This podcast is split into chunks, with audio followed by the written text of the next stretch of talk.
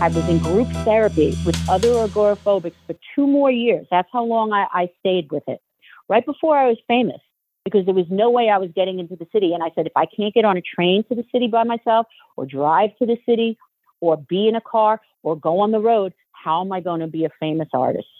Because my greatest desire was to be a, I would say, I want to be a rock and roll star.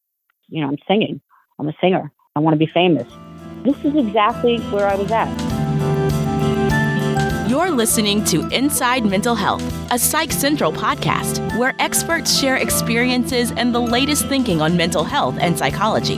Here's your host, Gabe Howard. Welcome, everyone. I am your host, Gabe Howard, and calling into the show today, we have Taylor Dayne. Taylor is a pop icon with a career spanning three decades. Her groundbreaking debut single, Tell It to My Heart, turned her into an overnight star back in 1987.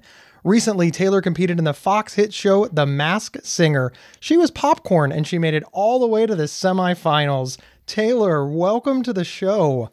Aw, thank you. Hi, Gabe.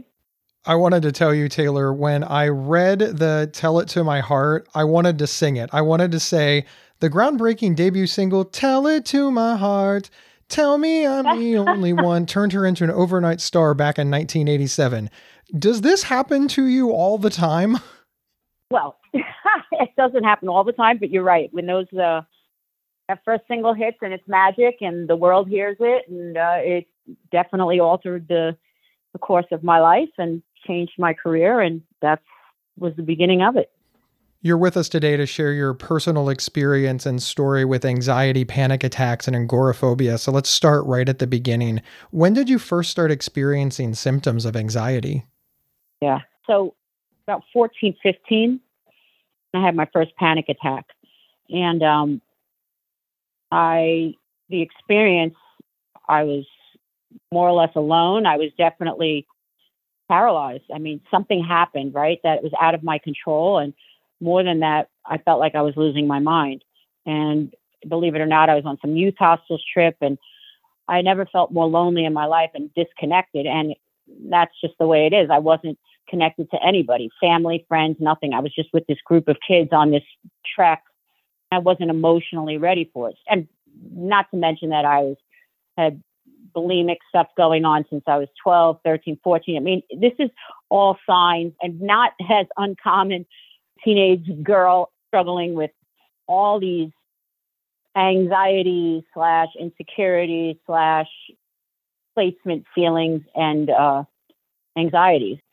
But what that did was that paralyzed me to such a point where, like any phobia, you or when you create a phobia, it's wherever you were or whatever it was that triggered this sort of panic, you try to eliminate from your life.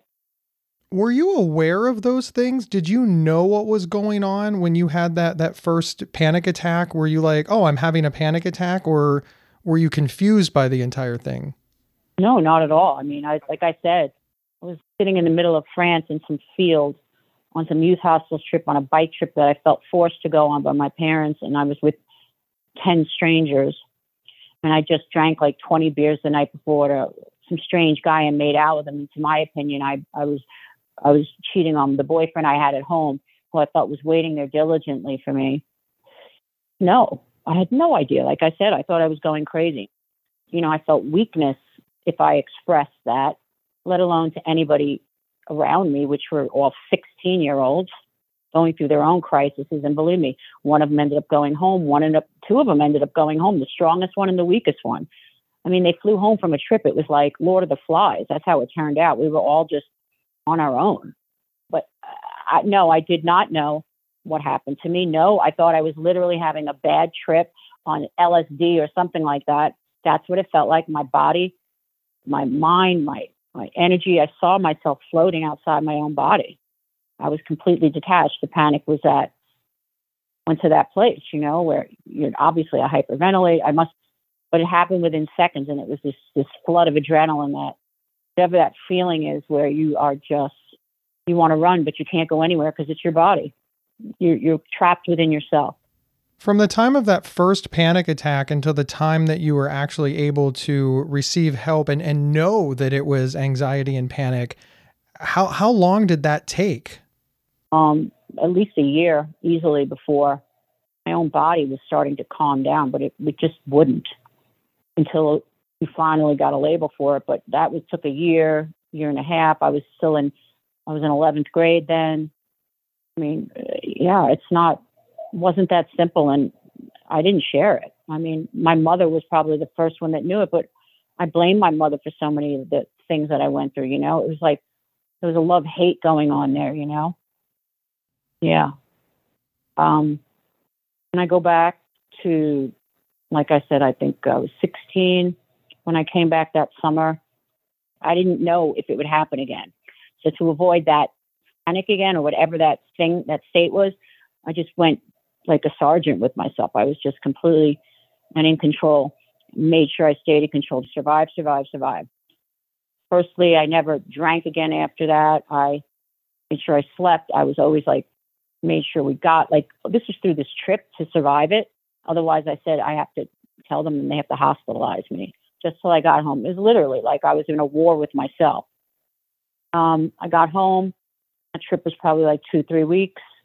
Um, so I'm going to say that state of hyper uh, awareness and also the adrenaline, you know, that, that hyper, that panicking. I was in that state for, oh my God. I mean, it calmed down. Like I said, I controlled it by going home and then I vowed, you're never making me leave this house again. I was more angry with my parents for making me go on this trip and my own feeling that I had to be so strong and not share my weakness Taylor, when you found out that it was anxiety and panic disorder, what were some of those first treatments? And did you accept the diagnosis right away? Did you accept the treatments right away, or did you push back against it? No, I didn't push back against anything.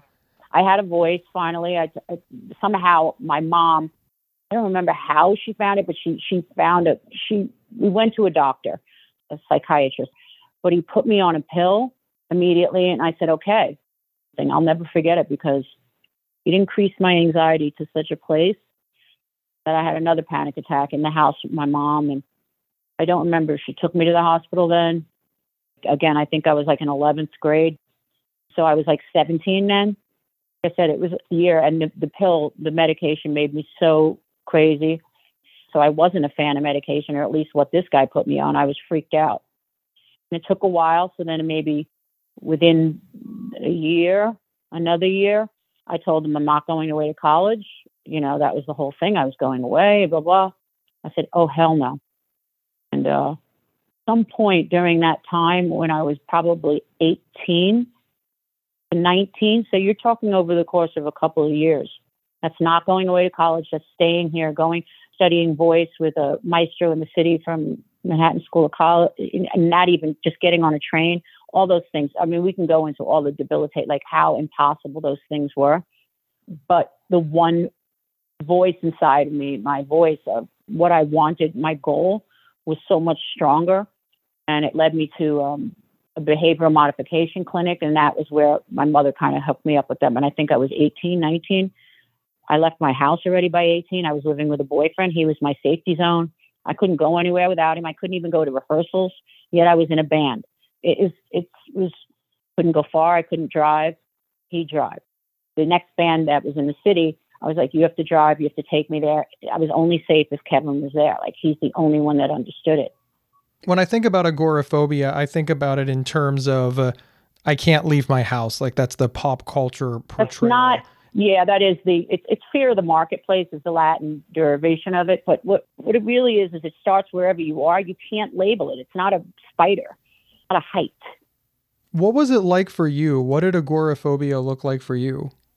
What it was like for me is my world got smaller and smaller, and I could only you you tend to make it where you don't leave the house because everything within your home is controllable and you know where it's coming from and you can get there and you know the panic won't come. You know everything. You can control it all.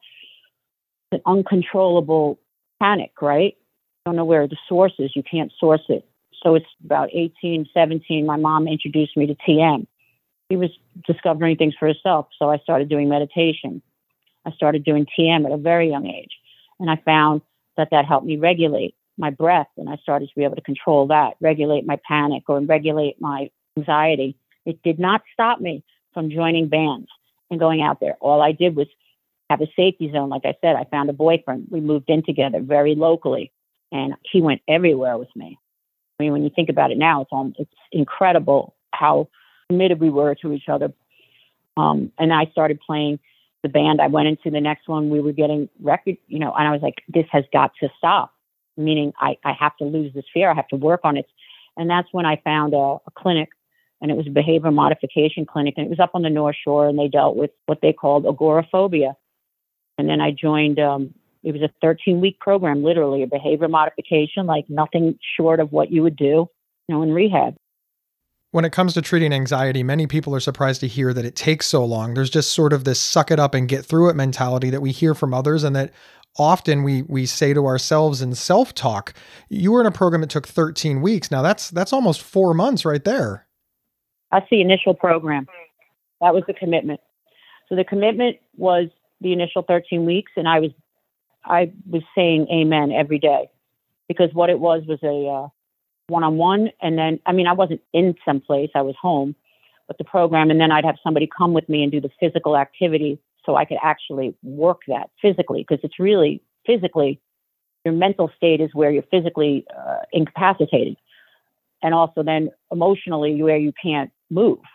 So it took me on, like literally, we'd go one exit in a car. You know, my big great fears was travel, right? Moving. And yet I wanted to be in a band and I wanted to play in New York City. Like, imagine. My greatest savior was my voice because of the desire to break out of it was so strong. You have to desire to change. I mean, it's like an addiction. You're addicted to the fear. At some point, you have to look at it what it is. It's not that it's, it's something you want, it's something that is.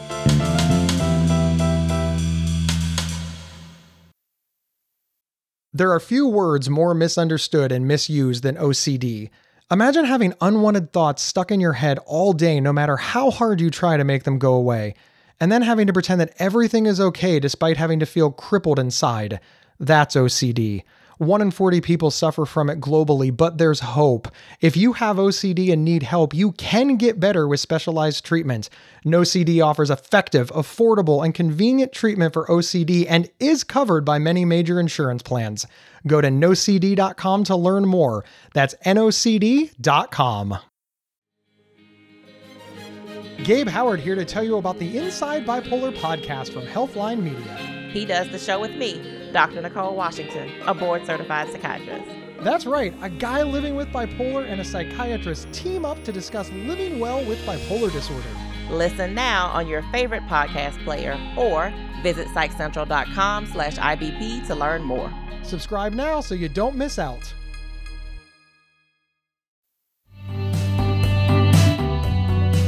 Everyone, my name is Rachel Star Withers, and I live with schizophrenia. I'm also the host of Inside Schizophrenia, a podcast that dives deep into all things schizophrenia, featuring personal experiences and experts to help you better understand and navigate schizophrenia. Inside Schizophrenia is a Psych Central and Healthline Media podcast, and we're available right now on your favorite podcast player. Check us out. And we're back discussing anxiety and agoraphobia with pop star Taylor Dayne.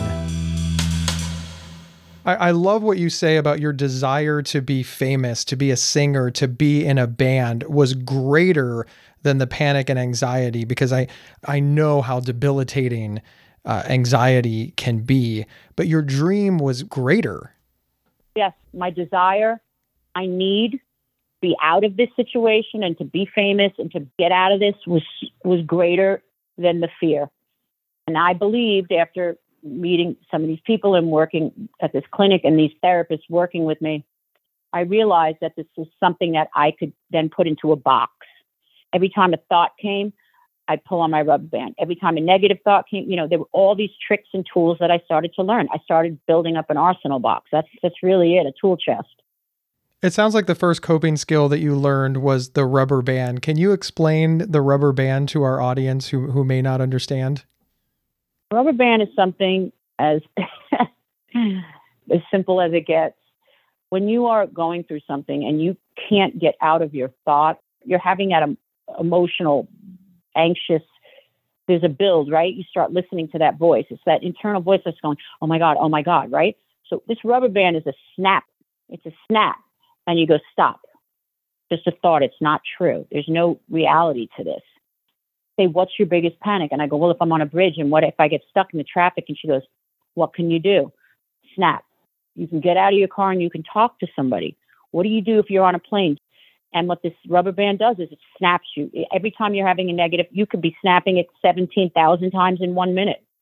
But eventually, you're going to stop the thought because you were backed up with a new thought. This is not real. This really can't hurt me. These are just thoughts. They're not real, not happening, not the truth. Change the thought. Now, you've described a lot of this as happening before you were famous, while you were still trying to become a professional singer. That's correct. By the time you did become a professional singer, when when you made it, when you got there, how was the anxiety then? Were, was it more under control? Was it still a factor? Talk about that point of your life. No, I had it fully under control before I was famous. That's amazing. There's no possible way. I did it by sleeping in two separate rooms. I had to start sleeping separately from my safety zone. We did it by sleeping in separate beds. Like he went through the whole process with me. This is an 18, 19 year old girl sleeping in separate beds, then slept in separate rooms. That's how I had to work the process. Then I moved out. I moved back to my mother's home. My parents are separated. My mom was living in an ashram. It was this whole lengthy process to be okay on my own and not put it on somebody else, but also develop the skills and the strength that I knew it wasn't going to kill me. It wasn't going to kill me. So like I started working in a club just on the weekends in Brighton Beach, this Russian nightclub, and then of course I was singing. I was in two bands. Before that, my boyfriend, as I said, my safety zone would take me on every rehearsal, take me to every show. It's miraculous, my story, but it's also shows you what your desire and your mind can do and can turn around and pull through for you you know, with will and your desire to get healthy and stay that way. Because once you recovered like that, once you're in that recovery, those skills, those tools, you've developed the muscles so you can access them so much easier. But I took a while. So often I think people hear, okay, she had an anxiety disorder, she got treatment, and then she became famous, so it must be all good now, right? And I, I know that's not the case. No, it's not the case at all anxiety is still an issue. You're just better at managing it. Yeah, it's free floating. It will always be with me. But I've continued on my journey, right, of working through the breath of, of the tools that work for me the most, of anything I put in outside, anything you take in is a product of what you get out. Look at my age, look at how I treat my body or, or the things I do, the tools and the techniques and the the ways I have to keep myself. I try to keep myself optimal because not for fear at this point, but I know what the, the ramifications are if I don't. I could slip back into a place. I'm very mindful of that. Taylor, to people who are experiencing uh, panic attack and anxiety and agoraphobia symptoms, what advice do you have for them? Find a program, number one. If you just started experiencing it and you're very young, you need to talk to a professional for panic attacks, for anxiety disorder immediately because it can be misdiagnosed on so many levels and just for yourself because you're, I'm sure there's millions of young ladies out there and young guys. You know, I've met them. I see them face to face. I, I've met them. They're just riveted with fear. They're, they're shaking. Even my own daughter is just born with, has this being her mom, that whole like snap out of it even to some extent, if you don't want to help yourself, you have to have the desire. You have to put the work in. There's no other way around it. That I must reiterate time and time again. You have to commit to your love of yourself. You have to commit to this. I did everything. I would read every book. I was writing out my affirmations nightly, everything, any tool I could find, I was using. And that is way to recovery. Reach out to a health professional, obviously there is names for this now. You you have options, and from there, continue until you have nailed this. And make sure you try to put goals in front of yourself. Make sure that you have something to drive for, bigger than than what the fear is. I love your message that you got to get ahead of it. You you got to find the label, find the treatment, work hard, take control and move forward. And I know many many people they struggle with that. And I'm I'm really fond of saying that it's always easier to do something when you've seen somebody else do it first. So uh, Taylor, thanks for modeling the way. my my sincere, absolute heart holds for people that are in this space and they feel trapped and you're you might be for the moment, but this is not real and it won't last. But you have to understand that com- you have to get to that place. You have to understand it's not real. It's not the truth. It's not who you really are. It's not your being. Taylor, I loved having you here. Before we go, where can folks find you online? The real Taylor Dayne, my Instagram account, my TikTok. I look at my DMs on Instagram a lot, Twitter. Reach out if you feel really trapped. Trust me, you're not. Really, you're not. But that's the belief in and of itself. And you can find me, yeah, Instagram, Twitter, TikTok, the real Taylor Dayne or Taylor Dayne, T D A Y N E. You can also check her out at taylordayne.com. It has all of her social media as well as her concert tour dates. It's a really cool resource for all things Taylor. well, you know, I'm on the road a lot. So you definitely, guys, if you want to come out to a concert, if you feel you can do it, you know, please see me there and you'll understand like where I was from 15 to where I am now, 50, right? It's, it's quite a, quite a feeling and it's, uh, it's exhilarating. You heard her, everybody. We're having a, an inside mental health meetup at the next Taylor Dayne show in your town. Amen. Taylor, thank you so much. This has been awesome. Thank you so much, Gabe. You take care. You are very welcome, and a big thank you to all of our listeners. My name is Gabe Howard, and I am the author of Mental Illness is an Asshole and Other Observations, as well as an award winning public speaker who could be available for your next event. My book is on Amazon, or you can grab a signed copy with free show swag or learn more about me over at gabehoward.com. Wherever you downloaded this episode, please follow or subscribe to the show. It is absolutely free and you won't miss anything. And can you do me a favor? Tell your friends, family members, or colleagues about the podcast. Sharing the show is how we grow. I will see everybody next Thursday on Inside Mental Health. You've been listening to Inside Mental Health, a Psych Central podcast from Healthline Media. Have a topic or guest suggestion? Email us at show at psychcentral.com. Previous episodes can be found at psychcentral.com slash show or on your favorite podcast player. Thank you for listening.